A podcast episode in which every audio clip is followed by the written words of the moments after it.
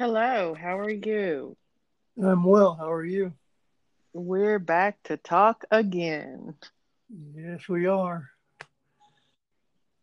So, we concluded last time um, with the thought that um, everyone who considers themselves um, a religious leader or clergy, if you will, I'm going to use that term broadly across the spectrum of um, as it fits into our previous conversation, that they do not always um, have a personal theology or a belief that actually aligns with what they teach, preach, or um, whatever their tradition um, allows them or expects them to do as clergy.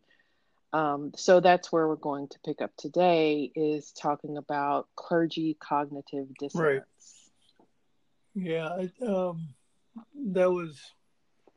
I think I, the last thing I said was that was um, kind of shocking to me when I found out um, that. Um, well, number one, I, you know, I wasn't the only clergy person who was having these issues, but when I um, discovered the magnitude of the uh, of the situation. That was what shocked me more than anything. So tell me, tell me something when you say the magnitude. What give me some parameters or some scope to okay, understand the, what you the, mean. the that. clearest way I can give you a um, a magnitude of just how prevalent this is. There are actually support groups for pastors and uh, teachers who are you know trying to make a a graceful exit from the pulpit without upsetting the apple cart uh, too much. I mean these groups go so far as to um, you know be anonymous and um, you know help these uh, men and women uh, you know who don't believe anymore um, you know, exit the pulpit um, with a, a, you know some degree of integrity intact. Um, you know, so that's that's how bad the problem is. is have, well, and go ahead. And w- when you um, when you bring it into that perspective, um, it makes me think about probably in the thanks to social media that just puts everything right. out there. Um, there have been uh, quite a few cases of clergy who have overdosed, committed suicide, um, some who have literally just walked away from their congregations. Right. Um, and I actually um, know someone, you know, it's kind of the six degrees of separation. I know this person, know them well enough to speak to them by name if I saw them, um, because we have several mutual friends that um, was in a very public, based on, you know, the fact that everything's out there on the web kind of scenario and just did not back down and say, you know what, I'm not doing this anymore. Um, and it was you know it was in the in light of a lot of scandal that you know had came up from issues in the in his person and i often think about um you know how people can get very invested in something for whatever reason. They may have a gift or a talent and you know someone assumes that it just should be this it in the context of height. You know, people always looked at my height and they always declared that I should be doing this or I should be doing that because I was so mm-hmm. tall. Um, and, you know, never any indication of my interest, my ability. you know, it was just, you're tall, this would fit mm-hmm. for you. Um, and I think a lot of times when people are good public speakers or um, good debaters instead of them being pushed towards politics or being pushed towards teaching um, or you know a multitude of other things. They get pushed to um, something that's faith based and and I don't know that that's every story. I think some of the people do actually feel that they are called Um, but when you bring it a full circle and say that there are a lot of people that are doing um, some type of form of leadership and they really, in their personal conviction, um, don't um, see it that way, or maybe they've changed their personal theology over the years, or whatever the case may be. Mm-hmm. Uh, talk about the battle of backpedaling after you've gotten so far in. Yeah, uh, that's that's um, that's you, you probably uh, probably actually did hit the nail on the on the head there. You know, there are um, you know a lot of pastors and teachers, and this is not just um, in the Christian church, mind you. This is a goes over a broad spectrum of religion that that hits just about every theistic and non-theistic religion around the world that we're seeing this uh, phenomenon. But in the uh, the one thing that they all have in common is that you know you have men and women who um, you know at one time in their life they were invested uh, invested heavily in their in their faith tradition. And for a variety of reasons um, you know, the evolution of their thought life has led them to um, to to not believe anymore. Uh, just to give you an example, um, there's one uh, gentleman. His name is uh, Jerry DeWitt. He was a uh, Pentecostal uh, pastor from Louisiana, who, um, you know, he was uh, very well known in Pentecostal circles, public speaker, writer, all of that. And um, he got to a point where he really had a problem with the doctrine of hell. And he wrestled with it, prayed with it, all of that. And the more he struggled with it, the more, um, you know, the, for lack of a better way of putting the more the sweater came unraveled and it just got to a point where he the could not deal with the cognitive dissonance that's created by a loving God who would send anyone to hell for you know uh, forever simply because of um, the way that they're created. Um, now, when you say hell, let's let's take a, a 2nd mm-hmm. theologically because there is a distinction between the the Hebraic Sheol and the New Testament right. Hades. Um, that that is the Greek interpretation. So we so so what formulates is a very enmeshed concept of concepts, if you will, that becomes what is all tied into the descriptive uh, visions in mm-hmm. Revelations to create the way we um, have been taught, if you will, about hell. Right. So when you say that he struggled with that, where is he in that? Um, not just in that, I won't say in that historical timeline, but in those enmeshed well, concepts. Um, not to not to insult Pentecostals a whole lot uh, or at all, but yeah, really. Uh, but um, you know, uh, Jer- uh, Jerry DeWitt his the way he described it, his his denomination of uh, uh, Pentecostals, United Pentecostal, and I did a little bit of research. They are very literal when it comes to their understanding of the Bible. So their conception of hell was um, pretty much a place of fire, brimstone, and torture for all eternity. And that's what he was. So Gehenna, or yeah, Gehenna would be the closest thing that we could. Okay. Yeah and that's what he you know he couldn't wrap it which is more like a trash dump but exactly okay, yeah, yeah yeah and uh, so um you know it's okay.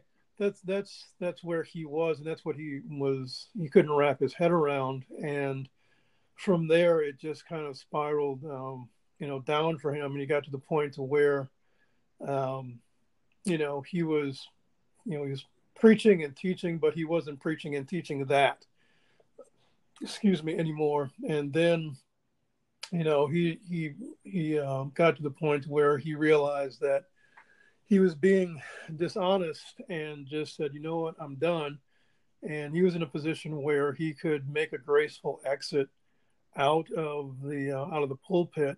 And um, when when he discovered that uh, you know there were other ministers like him, he was he actually formed the support group to uh, help uh, ministers who were in the same position as he is transition out because um, it is a battle. Um, you you know, looking from the outside, you think, well, why don't why don't they just leave? I mean, you know, you don't believe anymore, just step out. Well, it's a little bit more complicated than that. It's it's it is a matter, matter a matter of integrity and honesty, but it's also a matter of okay, you know, um, the only skill I have is attached to what I do Sunday after Sunday. What am I going to do? Some of them, uh, some of these, or or sense of identity, or sense of identity, right?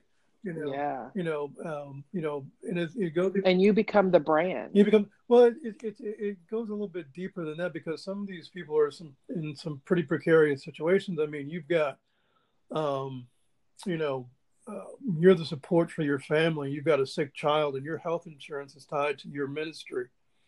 Now you're, you, you know, you don't believe anymore. What do you do? Do you leave the ministry and forfeit your health health insurance and let your child go, or do you stay in? You know, because you don't have a skill set that would let you go work for a Fortune 500. Or, Exactly. You know find another mechanism of being an entrepreneur that's the only thing you've ever mm-hmm. done mm-hmm. and so then they're in this pigeonhole of um right so, yeah that's that's and that's a sad place because i think it's sad for anyone's conviction to be economically based i i think that's the one thing that i do appreciate about some of the um, churches that you know they take a vow of poverty so if you're doing this this is what you really right. need to do because um, you're giving up everything and everybody because this is what you and th- there's something to be said for that even though I, that's not that's not mm-hmm. my lane um, but there's something to be said for that because i see a lot of people um, who answer the call not just because they have a gift and they have a calling, but they don't see any other outlet for that gift or for that calling, or just so pressure of people pushing them. And I always say if you push someone to do something that their heart is not in, you set everybody up to be miserable. Right. Um, I, I, I've watched um, a lot of people get married because they be married to to take on their calling as clergy and they weren't ready or they weren't you know in the right relationship or whatever the case may be. And then suddenly they have this horrible tag along um, situation you know mm-hmm. make it appear like what it's not so that you can get done what you're trying to get done. And when you talk about the clergy cognitive dissonance, I can't help but think about the um, the wives yeah. that have gotten sucked tags because when when a man which and we'll stick with that for now because that's traditionally the the frame uh, when a man takes on his quote unquote calling and takes on you know some form of being a clergy then he's expected unless he's in you know catholic church or somewhere where they don't get married he's expected to be married. And so this woman becomes part of this package whether she wants to be whether she has the um, passion for it or the interest in it. I have to a lot of first ladies, if you will, over the years, and amazed at how many of them said, I didn't want to do this. Mm-hmm. He felt like this was the road he was on, and I just, I loved him, and somehow I got drug into this. And then I've also talked to women who said, in hindsight, I realized he just needed to have this off the checklist. And I was the first thing that said yes. And so I was stuck with somebody who didn't want to be with me. So because he needed to have this on his checklist to do what he needs. It's just so many um so many ways the cognitive dissonance plays out um, when people really don't have a heart and a passion and the belief um, that has to go with being right. clergy. Yeah, it, it, uh, being a clergy is definitely one of those um, one of those uh, vocations callings that uh, if if you're if you're not totally invested in you know my advice is don't get in it at all because you know you you're going to end up in a position where um, you know a lot of people are looking up to you as far as leadership is concerned. And if you get to a point where um, you know you want to for whatever reason just pack up and go uh, that can cause a lot of damage um, not only to the people who look up to you but the people people closest to you like your family and you know your wives and children so forth and so on and uh, many of the stories that I've come across where you know you've had these pastors who uh, come to a point where they don't believe anymore. It's uh, it's kind of a mixed bag. The response of their of their spouse and family. I mean, excuse me. You have some pastors whose wives and family are you know they're right behind the, the, the pastor involved in you know they're supportive of the ministry they're involved in the ministry and uh, they are firm believers and then all of a sudden you know uh, he comes to a point in his life where he does not believe anymore. And uh, there have been some who you know wives divorce them children are estranged and they're just left alone you know. Um, and then you have some who like you said you know, this was just something that you know the wives and family are they're not you know invested in the ministry; they're just there as moral support or whatever. And when the pastor gets to the point to where you know he doesn't believe or she doesn't believe anymore, um, you know, it's a big relief to the family, and they're you know breathing a sigh of relief because they don't have to pretend mm. that they're vested in something that they've never been vested in uh, from the start. And what comes to mind when you say that is if it, I, I don't know if it's on Netflix, but I'm sure it's in a $5 bin somewhere in a Walmart. So, Apostle. Um, I can't think of his name. He's always in a lot of good stuff. Um, but um, it's this, he's wholeheartedly invested and wholeheartedly believes in his calling but his wife is not in that same space and it basically um, almost ruins him um, it, it really in it, it, just check it out if you ever get get in a um, i wish i could think of his name but um, if you could ever get a chance to see the apostle it's an old gosh bo derek was in it so how does that make it um, it's probably at least 20 years old at this point. Yeah.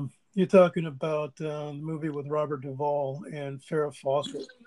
Yeah, yeah, I, yeah, I yeah. that movie. Yes, I, I know the one you're, you're referring to.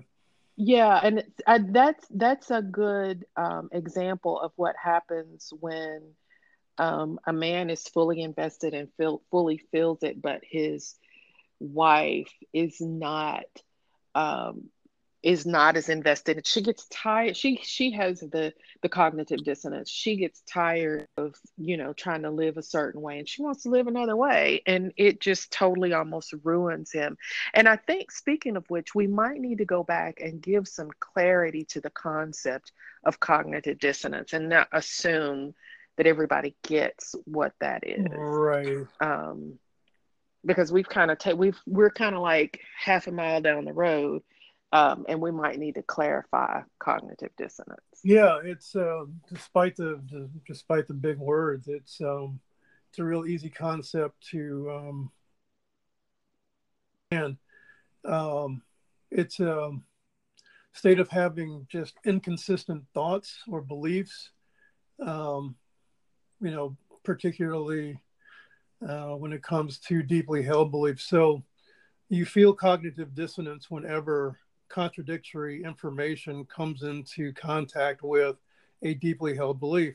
So, uh, give you an example. Um, let's say you have a friend or a relative who you've known all of your life, and that person has always been good to you, and um, you know everybody else around them they've you know always been nice, supportive, you know, shirt off your shirt off your back kind of people. And then let's say that person dies, and um, you know someone comes uh, to the wake or the funeral or whatever, or to the repast, and they start saying all this stuff that doesn't go with what you've known about this person. You know, maybe this person, you know, is talking about how the you know he was cheat, a lie, steal. Um, you know that's when you have cognitive dissonance because you have one view of this person in your mind, and now you have someone saying, "No, this that's not the entire story." Okay, that's what happens when you when you that's what you feel uh, when you have cognitive dissonance. Now you have to bring those two together and try to figure out well, which one is true, and also you have to uh, deal with the um, possibility that both are true. Maybe this person was one thing to you and just this other completely different person to uh, this other person.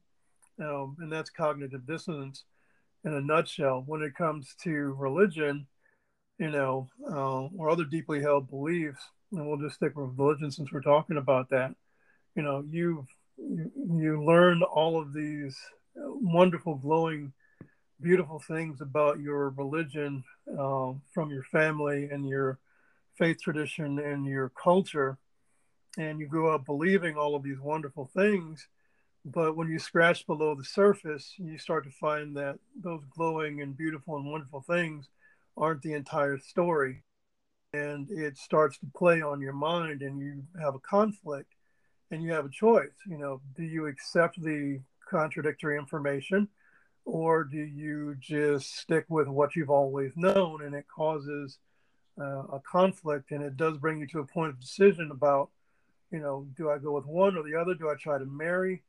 Um, do i just step back until some other information comes back that um, you know i could i can you know uh, deal with? You know it, it causes you to become more uncertain than what you previously were to a point where you might not be certain at all uh, anymore. So that's my understanding of cognitive dissonance. Okay.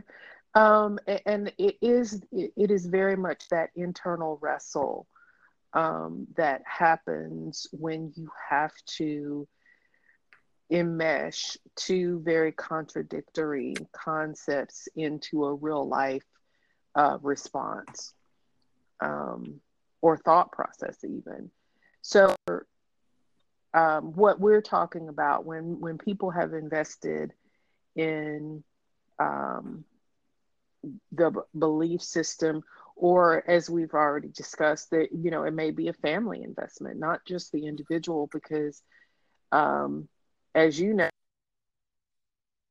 you know if mm-hmm. if if ministry is what we do. It's what we do, right? uh, whether we mean to or not.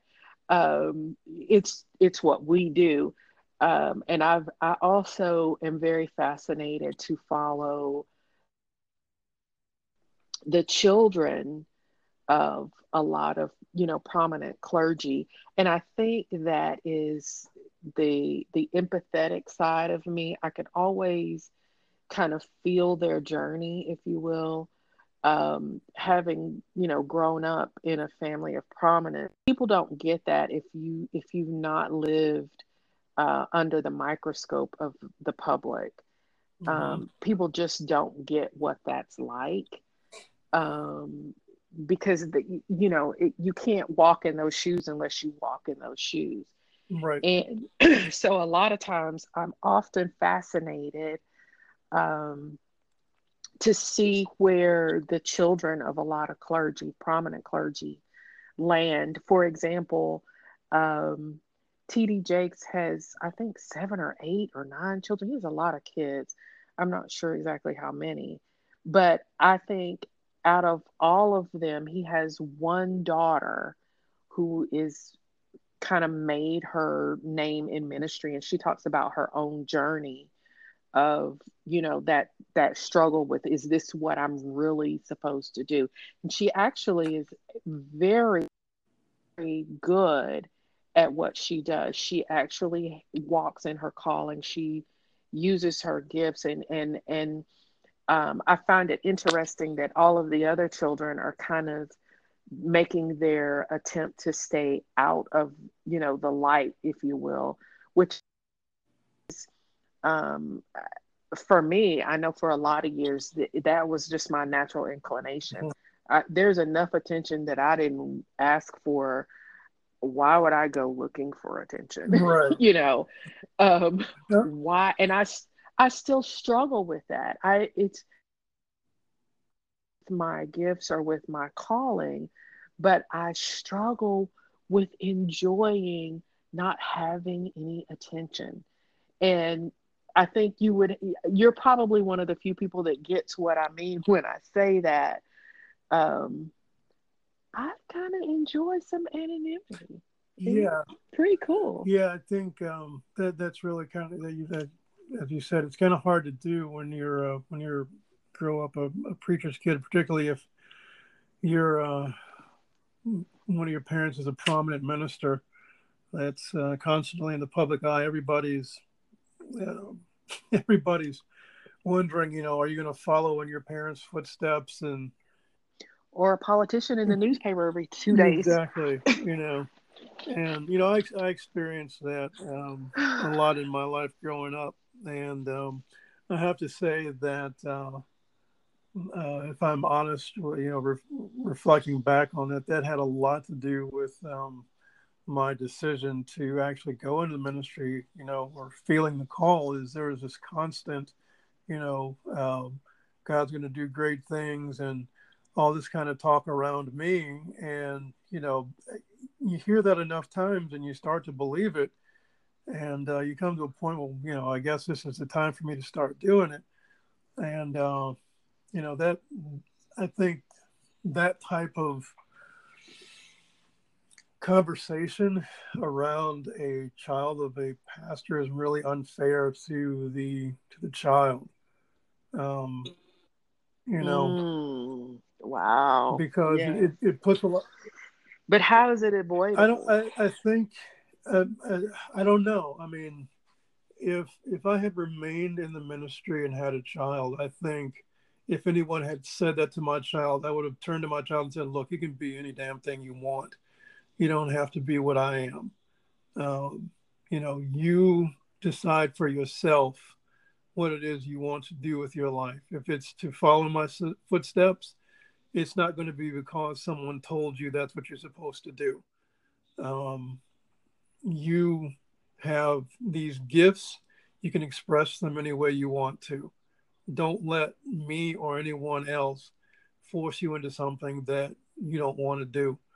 I think that's the way you get over it is that, you know, the parent, the, the preacher that with their kids have to have that type of conversation. Like, you don't have to do what I do. Um, you know, it's interesting that you would say that because as you as you're saying that, I think about um, how my dad responded um, when I, you know, went to him and told him I felt like I was called to the mm-hmm. ministry. And I think it was, it, I think it was for him the heaviness of knowing how a female is treated. You know, the door is open if mm-hmm. you're a male. It's just an open door. You don't really have to have a skill or a talent or an ability. Just, hey, if we can get you to dress right and hold the microphone right, come on down. Right. Um, and whereas for a female, um, I, I would dare say, I, I think women that go into the ministry have to truly embrace their call just because of the journey um, into a this is a man's world kind of approach mm-hmm. um, that is taken towards ministry. And I think for my dad, when he sat down and talked to me, it, was just this kind of, um, I think he really tried to, to make peace with this is my daughter and I will um, affirm her any way necessary as a father.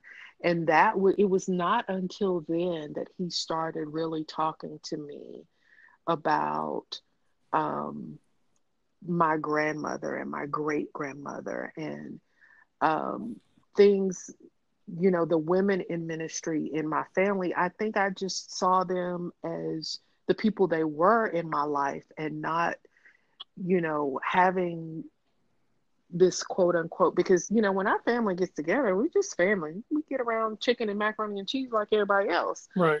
Um you know we don't necessarily become you know people are not necessarily referred to by their public titles you know. Right. it's um i think probably you know doc and rick close as anything gets and even that it seems almost in jest. Right. um but that's just you know how we are as a family. Everybody has a nickname and we walk in that and you don't think anything of it.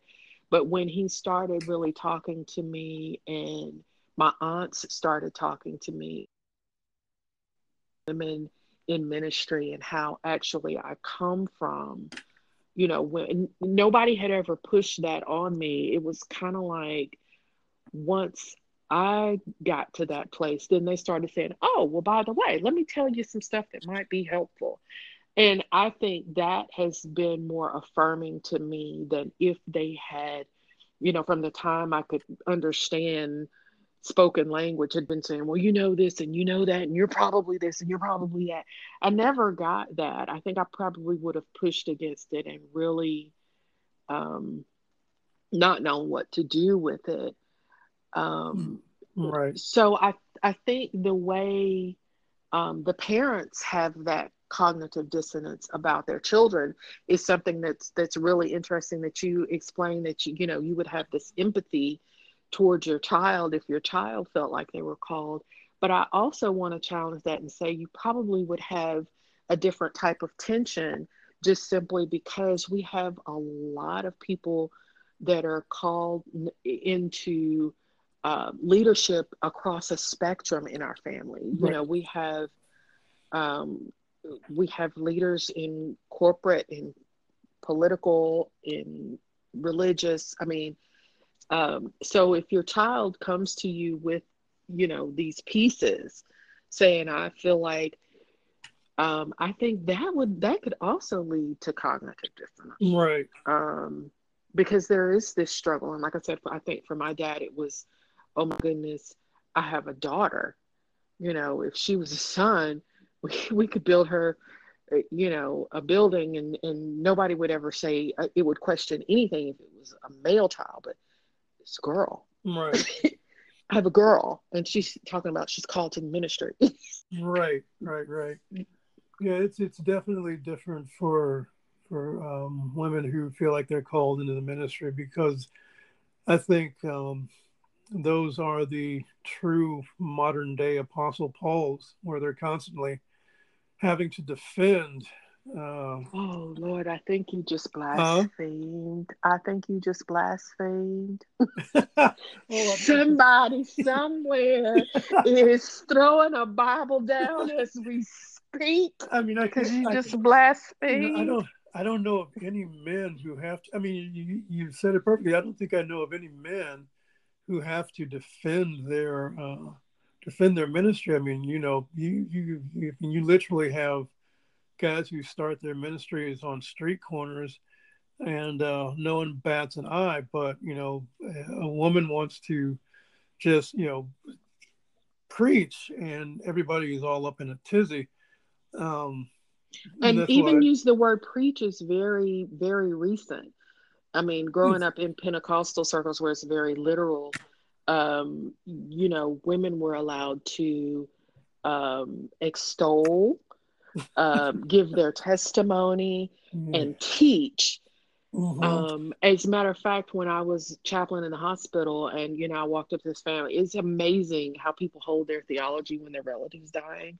You know, I walked up to this family and I introduced myself as the chaplain, and this man said to me, "Well, um, you know, if your testimony," and I thought, you know, your people are dying, and this is this is your concern right now. Exactly. Yeah, exactly. I'm just saying. Yeah. Um, it's very interesting. Very, very interesting. Yeah, but as I said, you know, you know, um, it's just it's it's amazing and sad that you know people, no matter who they are, who feel like they have this calling, particularly women, have to stand up and not only preach but at the same time defend simply speaking about something that is said on a daily basis by people who have different plumbing, you know, um, and the only reason they get flack is because they're women. I mean, I can't think of anything more ridiculous. Uh, you know, it's it's the same message. It's just coming from a different part of the species. What I mean, does the message change because you're a woman? you know, um, is it is it less true because a woman says it? I, I don't get.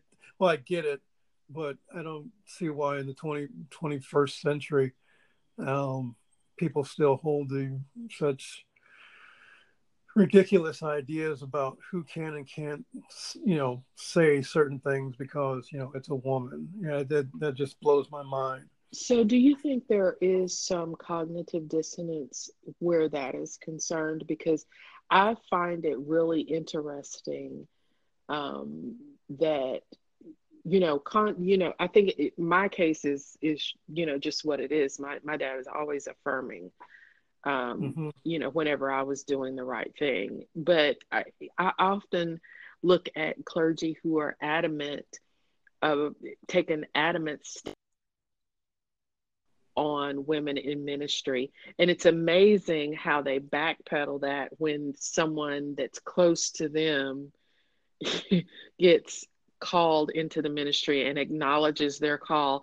And then suddenly, uh, we'll see what uh, see what the Lord can do with uh, and, yeah, and, yeah, and, and, and you know the, the see who is we to um question oh but you you you know you put your foot down and it was hardcore.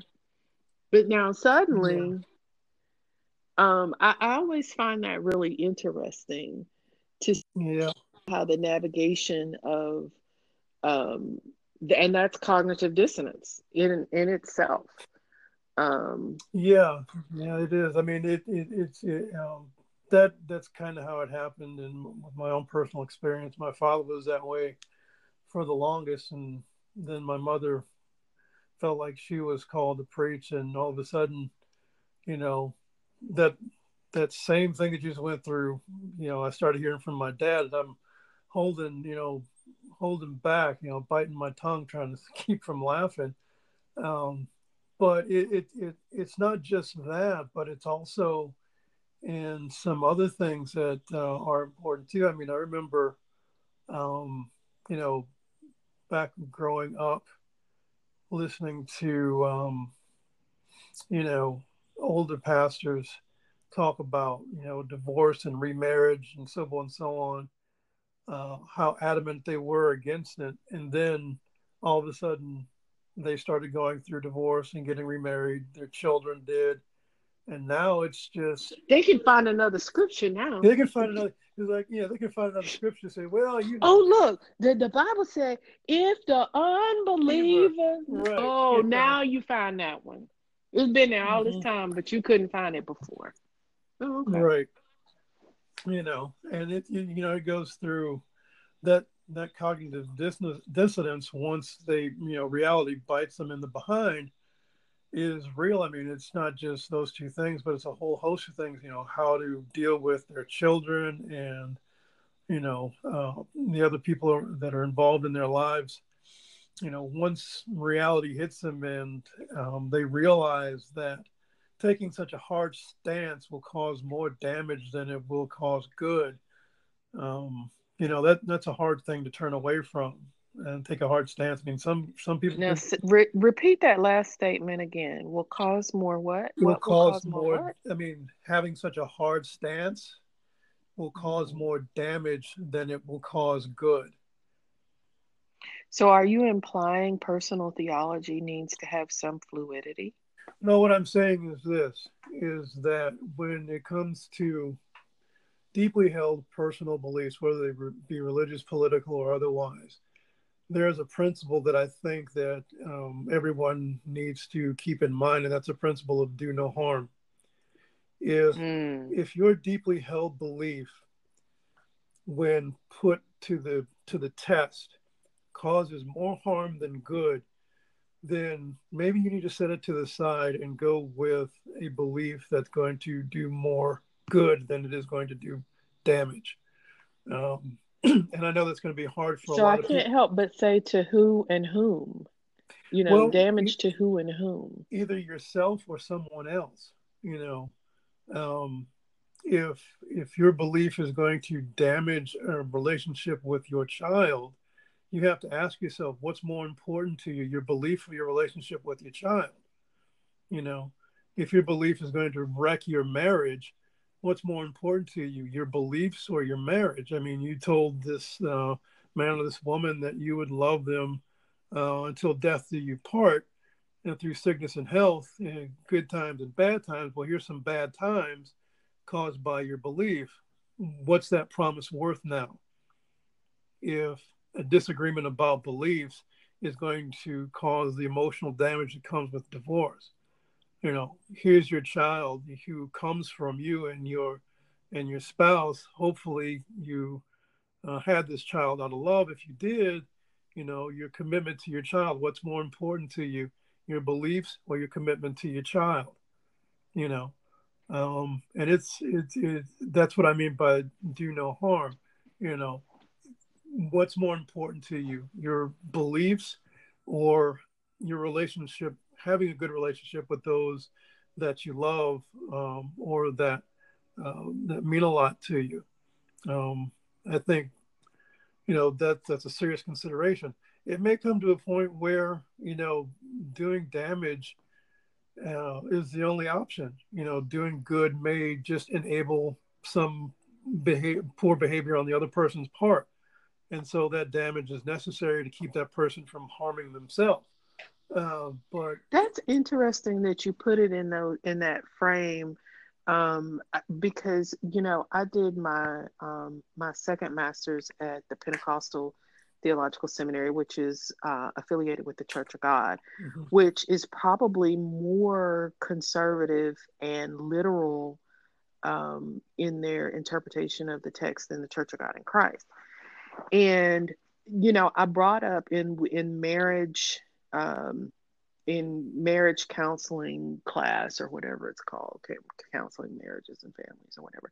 And I and we were discussing divorce, and you know, I thought it very interesting. We were discussing it because I thought they were going to take a, you know, don't do it ever, you know, kind of approach mm-hmm. because that's a little bit more in line with their theology. And the instructor said um, he he used the scripture. Um, you know, if the unbeliever goes free. And he said, but he also said, as a footnote to that, he said, there are two lives at stake. And he said, at any point when someone's life is in danger, mm-hmm. both lives are in danger. Right. And I said, well, do you mean that literally? Because, you know, I, I'm, I'm analytical. So I'm I you know, do you mean that literally or do you mean that figuratively?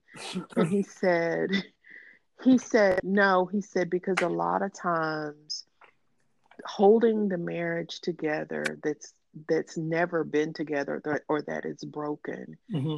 will break both people. He said there's no way that collateral damage happens only on one side. Right if it is destroying one person, it is destroying both people, regardless of whether they see that or not. And I thought, how empathetic. Mm-hmm. I just didn't know that there was that much empathy rolling around in, you know, such a um, very literal uh, interpretation of the theology, but I thought it was a good response because, from a counseling standpoint, you do see that. You see the the collateral damage is not just going to happen on one because you just got t-boned. You know it's it is the damage is all over the place. Right. Um, and so when you're talking about taking these hardcore stances and then having to navigate real life situations um, very literal. And i think for them to try to take things into um, a perspective of real human interaction does cause a lot of cognitive dissonance, not just when it comes to the calling of ministry, but things that ministry as counseling um, can can really put them in a pickle as far as standing on one side of what they see as a necessity and what they believe as a theological biblical stance. Right. Um, and I use biblical just because we're Christians, but I think it can happen in any religion. Um, you have these two sides of something, and you have to figure out how to to make them meet um, in real life. Mm-hmm. Um, because real life does happen. Yeah. Yeah, it does. And, um, you know, when I was when I was in the ministry, that happened, you know, several times. Not with just people who were going through relationship problems, but you know, um, I think the, you know, it hurts me even to think about it. But when I was in Kentucky uh, working, it was a small inner city church, probably about you know no more than 200, 300 people involved in the congregation. Um, we had a older lady who was suffering from diabetes, and uh, for um, for several Sundays she wasn't there. And when she um, when she showed up again, she uh, was in this um, uh, wheelchair, and she had had um, part of her leg amputated because of diabetes. And uh, she asked the uh, during the altar call, she asked Pastor to come and pray for her. And I I tell you what, I have never seen a pastor so flummoxed as to what to pray for. Mm. You know, um, and what made matters worse is, you know, she'd be there for a couple of Sundays, and then she'd come back, and each time she came back, there was another body part missing you know, and each time she would come and ask the pastor to pray for him, pray for her, and it just got harder and harder. Now, here is, you know, this pastor who's Sunday day in and day out preaching about, you know, miracles, so forth and so on, and he has someone in his own congregation who's praying for one. Um, and every time he prays, she's gone and comes back with another body part missing if that doesn't cause cognitive dissonance, I don't know what, and I don't know if any other type of situation, um, you know, real life situation will buck up against personal theology. Other than that, when you believe one thing, or at least you say you believe one thing, and are hundred percent certain of it, but when reality hits, it doesn't play out that way. So I have to kind of interject um, here with with just what's on my mind. And that is um, in this wrestle or whatever you would call this uh, form of cognitive dissonance. Um, we've talked about several manifestations of it from several sides, but as for me, and and I'll let you respond from your perspective, but for me, I always have to think the the limitations that we have in our being and our understanding because of course i have you know like several leading questions based on the story you know was she taking care of herself? Did she have some type of family support? What was her diet? You know what were other medical underlying you know i have like all of this stuff hashing around in my head. Mm-hmm. um, but you know of course as you say for the clergy who's standing there and she's asking for prayer and she keeps coming back and body parts are missing. And so for me i always think of our limitations are not able to understand that God is not limited. Mm-hmm. It's just that we also have to deal with um, theodicy, this unknown understanding of what God is doing mm-hmm. in you know a set of circumstances at a certain time and i think for a lot of clergy that does kind of dissonance is to say I'm not sure if I understand what God is doing, and therefore I question the overarching truth of of God's identity and ability and power. Um, I'll let you speak to that because I my frame is is is pretty solid. I think right. you know I'm pretty solid on you know um, there are so many variables in human interaction and, and who are we to truly understand um, you know how and why god does what god right. allows or whatever the case may be. But your frame is a little different so i'm going to give you that space. Well yeah i, I think um, um, but i think we need to define a term first. Again um, okay. theodicy you and I know what it means, but will your listeners know what that means? Only if they talk to Sister Google. Only if Sister Google. Okay, so we'll let them look it up. I can't say that because I there are I think some of my listeners run the spectrum um, in their um, theological understanding and, and education. So, but go ahead. Let's get a working okay. definition. Um, we can. Well, I handle cognitive dissonance. I'll let you handle theodicy.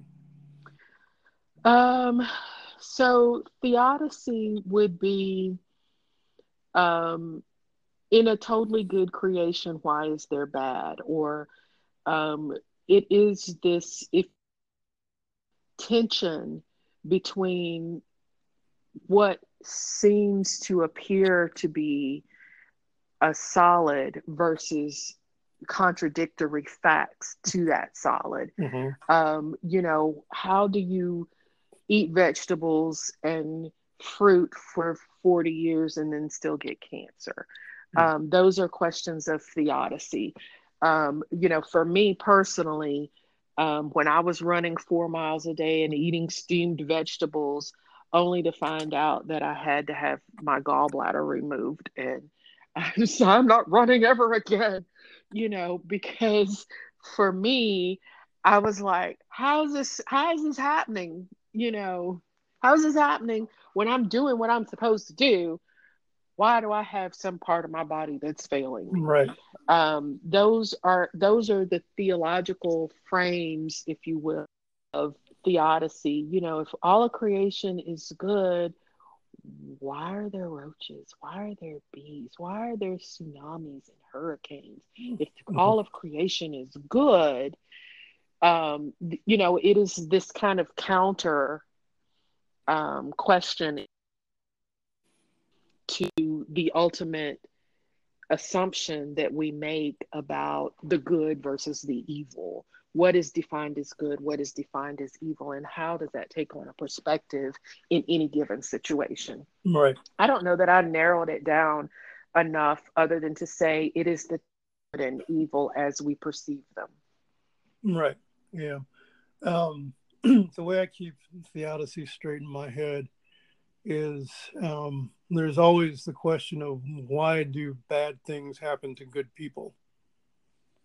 You know, um, if there is God that um, loves us and wants our protection and safety, why do bad things happen to good people?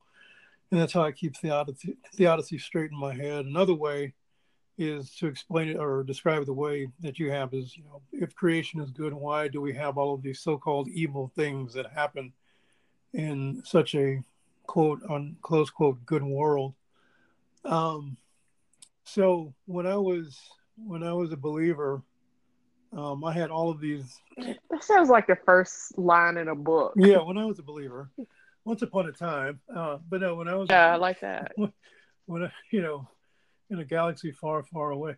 That, um, you just got a whole bucket full of them now, right? Exactly. Um, you know, I had all, I had, you know, I had all these answers for for for theodicy. You know, we live in a fallen world, um, so forth and so on, and you know, a lot of the suffering that um, people have, they bring on themselves, and so forth and so on. And to some degree, that that those things are true, but there's always those others where it's not a personal choice, uh, and living in a fallen world um, doesn't explain why, if there's a loving God who seeks our our protection, doesn't fix it. Um, you know, and I think for me, uh, believe it or not, one of my one of the books that I actually enjoy reading in the Bible is the Book of Job because it attempts to answer this question directly with the best answer I think any believer can give. Um, and the answer to the question of theodicy is I don't know. Um, mm. You know. You know what? I, I'm I'm gonna have to let while we're on this topic of theodicy, mm-hmm. I have to, and you mentioned Job because now you've hit like one of those things that really irritates me that I always hear preached when it comes to Job. Uh-huh. And that is the end of Job's story. And they always say, and he had another children and everything was great. Yeah. And I'm yeah, going, yeah, yeah. No. Are you no. kidding me? It, yeah, it's almost like that's Job, not Job, how that works because it, no, it yeah, it's almost like Job dropped his ice cream cone and God said, "Oh, here's another one, Job." Yeah, and and I think if if you've ever had a child, a puppy, a pet rock, you get that there is never an equal replacement. never an exactly. equal replacement, and there's always this space um, of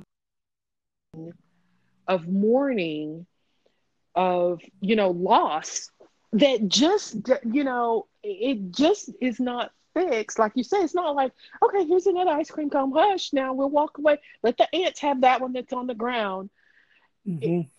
i always i i and i use I, I i don't like to use the word hate but i hate to hear because it gives it sets people up if you will for cognitive dissonance in their own life. Right. To wonder why the replacement doesn't ever replace what it was supposed to replace. Right. It may be different, it may be new, it may be um, it may be even better, it may be more peaceable, it may be, but there's still always going to be this sense of loss. Mm-hmm. And the, you know, it's you just don't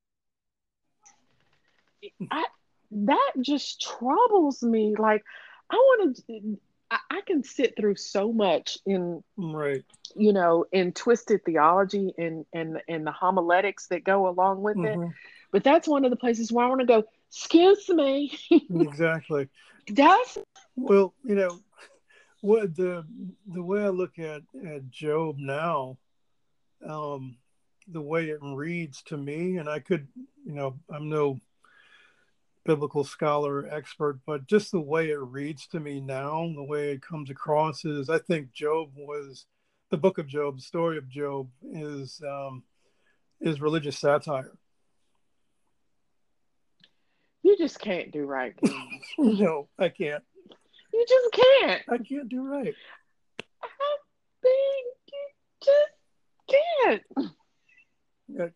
I mean, I'm Yes, I have an agenda, but I'm actually being serious. I I, I read the book of Job. I'm being serious with my agenda, said every yeah. man ever. But okay, go ahead. But no, I, I seriously think, um, well, I was serious, I, it, it comes across to me as seriously as a as, as satire because it asks this very serious question about you know why do good people suffer evil and it gives the most ridiculous answers.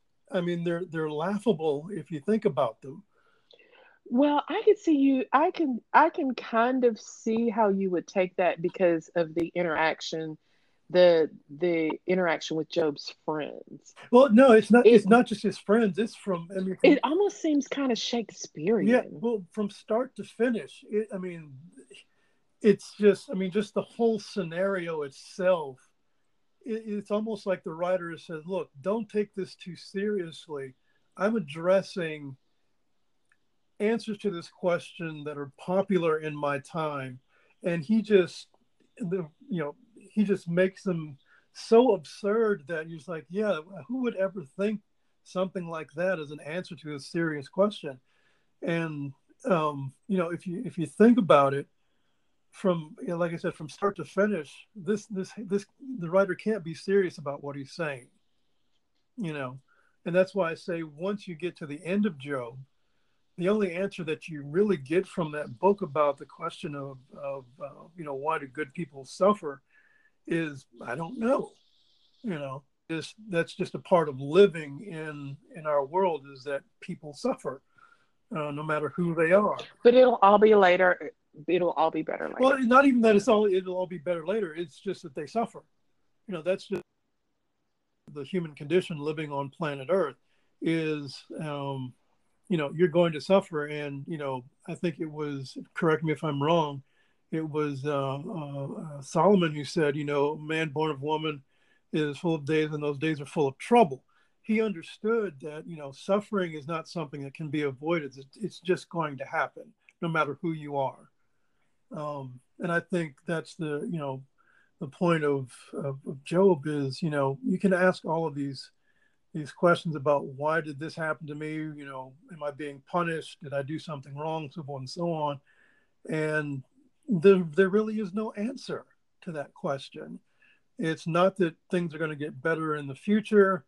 Uh, nothing. It's just if you're a human being on this planet, you're or anywhere in the universe, there's going to be suffering attached to your life, no matter who you are. Um, and I think that um, in a very satirical way, the writer uh, attacks that question in the book of Job. And I could I can give you at least I can give you several points in the story why I think that. Um, you know, start at the very beginning. You know, you start off with the question, why do good people suffer?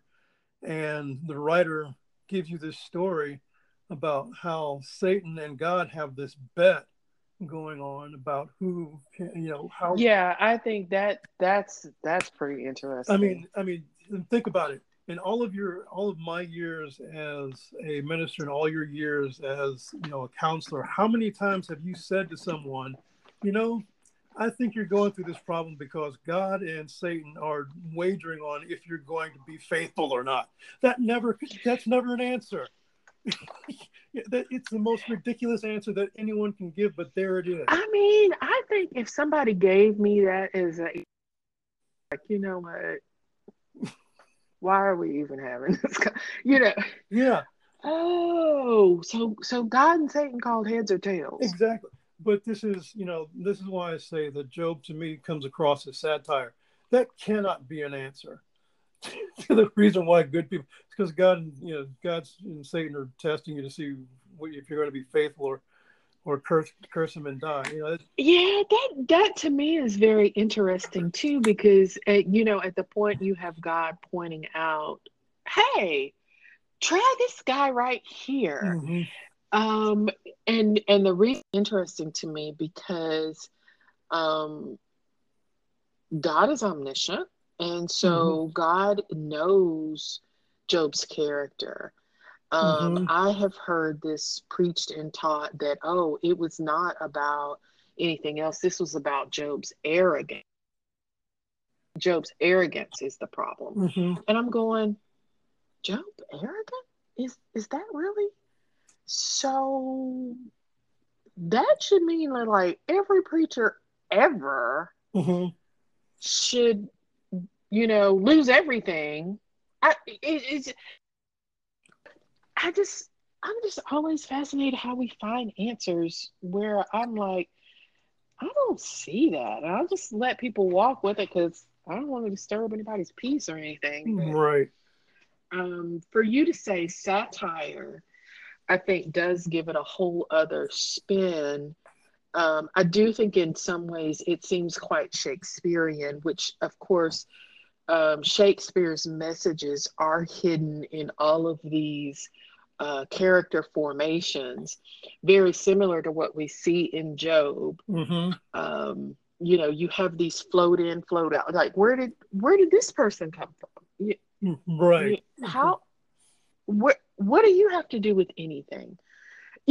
oh, but you showed up with an opinion.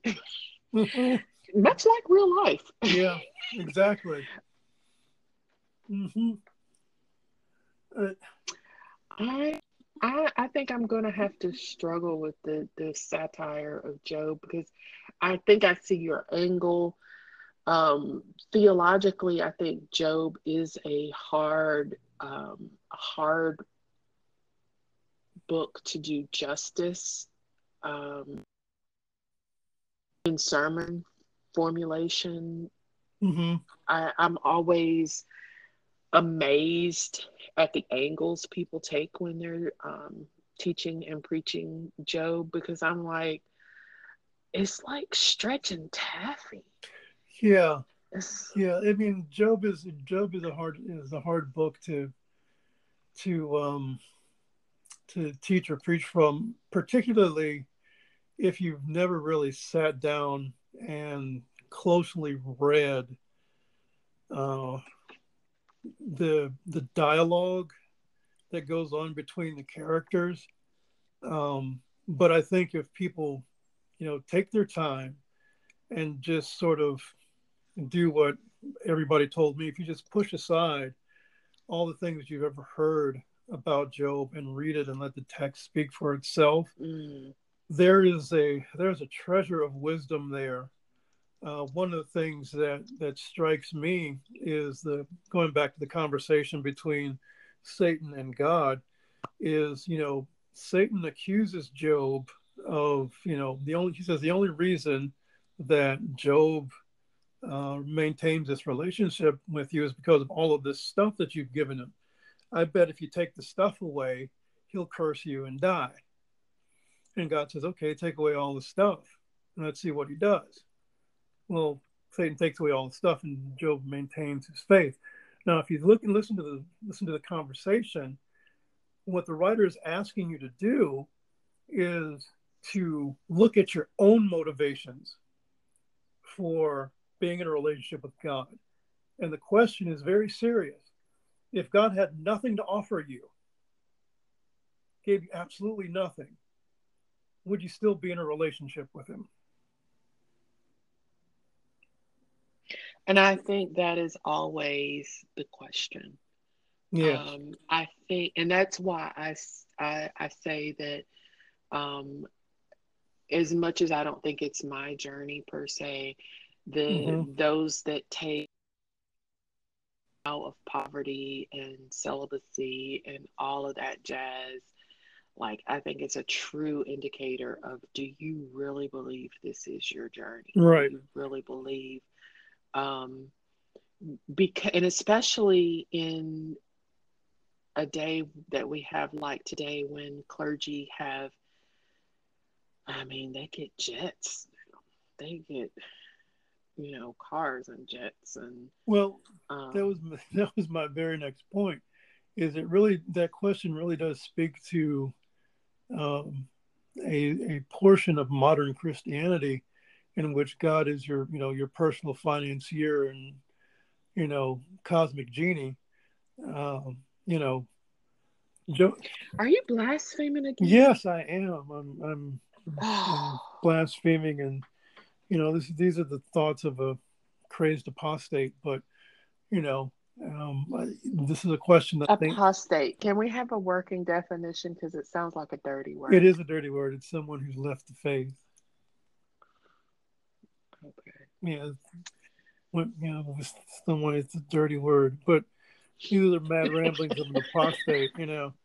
Um, but it, it really does speak to a portion of modern Christianity is like, you know, you got these people running around preaching that, you know, God wants to give you every good thing and, you know, jets, planes, big houses, cars, lots of money. And, um, you know, here's Job who has all that taken away and he remains faithful. And it, it really, you know, pokes at the modern Christian who believes that you know God is there to make them rich and famous and wealthy, and says, "Well, what if God isn't offering that at all?" Yeah, that that was always my um, that was why I always thought the uh, prosperity gospel was a bunch of hash. Right. Um, because it was selling this high that was not grounded in anybody's reality.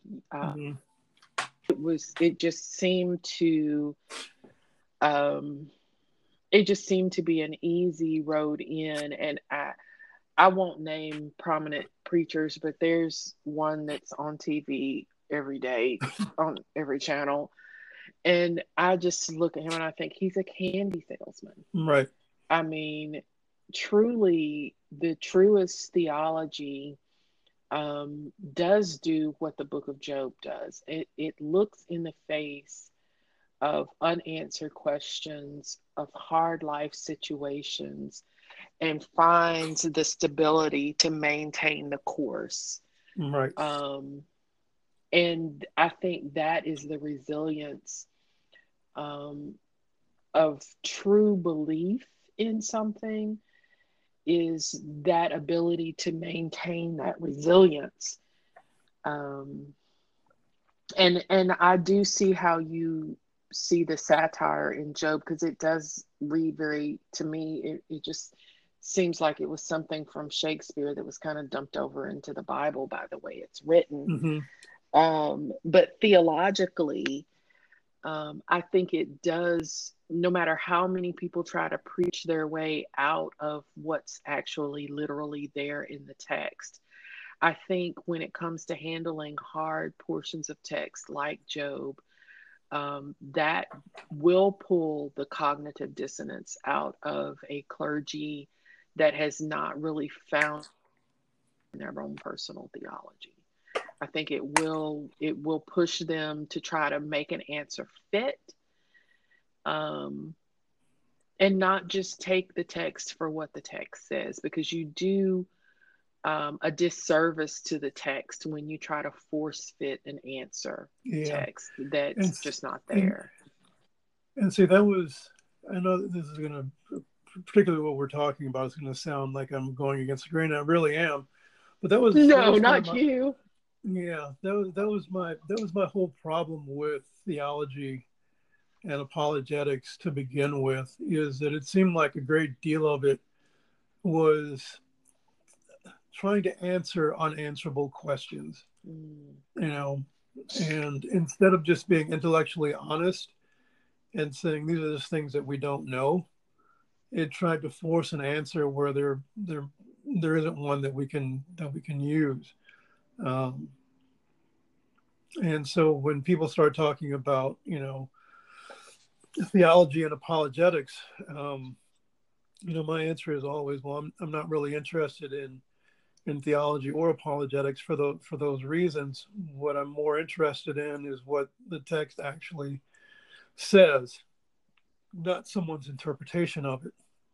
You know, I think we do. I think we do more justice to the development of our own personal theology when we own the fact that we are never going to just God knows.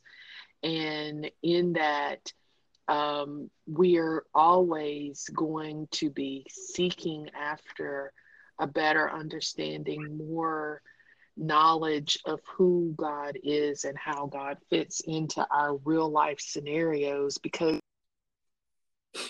in that space, you leave room to just own that we don't have all the answers. And we do, um, as the Bible says, we do see through a glass darkly. Mm-hmm. you know um in the other scripture that comes in you know god uses the foolish to confound the wise you know the more you think you know mm-hmm. sometimes the the less sense it sounds like you have right um and i think you know for those clergy that do have that struggle um i hope that we do find ways to help them to, with dignity and grace, uh, transition to something that is more authentic because they don't do the um, they don't do any religion. And of course as a christian i any good um, when they attempt to walk and teach and represent something that they don't necessarily believe or um, mm-hmm. that they they're not ready to apologetically defend. Um, right. It comes out in their sermons. I can always tell when I'm listening to a sermon from somebody who believes nothing of what they're saying. It's it's so right. like you can tell in their sermon that they're right. just you know hoping not to swallow a fish bone eating a fish. You know? Right. Um, yeah. Yeah. I'm. Um, I think we have. I'm sorry. Go ahead. I was going to say I'm a. I'm really not a fan of apologetics. I, I really, How would I have not ever guessed that? I'm really not, and it's. It goes back to what I, I said. Um, I don't know if it was in the last uh, recording that we did or the one before, but you know, I've, I've listened to a lot of popular um, apologists, Christian and otherwise, and yeah, I really have a hard time with the idea of defending claims about a religion or uh, the scriptures or God and defending the book or the God it, itself. Mm-hmm. And I'll, I'll, give you an example of what I mean. Um, if you listen to any Christian apologetics uh, apologists, okay, you take any of their arguments, you can divorce them from Christianity and put them in a religion like Islam, and they work. Okay, any of their arguments point by point. You can take them, except for the ones that drill down on like the divinity of Christ and the Trinity, so on and so on. But you take all of their arguments for defending the, the existence of God, and you can take those same arguments and plug them into Islam, and they work. You can take them and plug them into Islam, and they work. You can actually take the apologetics of any religion and use it to defend the existence of creator aliens and they work. And that's that's the problem that I have with apologetics is they don't get us anywhere.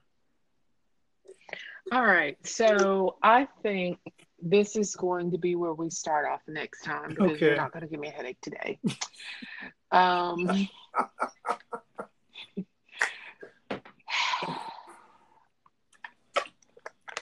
so um, on our next talk, I think we'll start off with apologetics and the overarching question Does God need defending?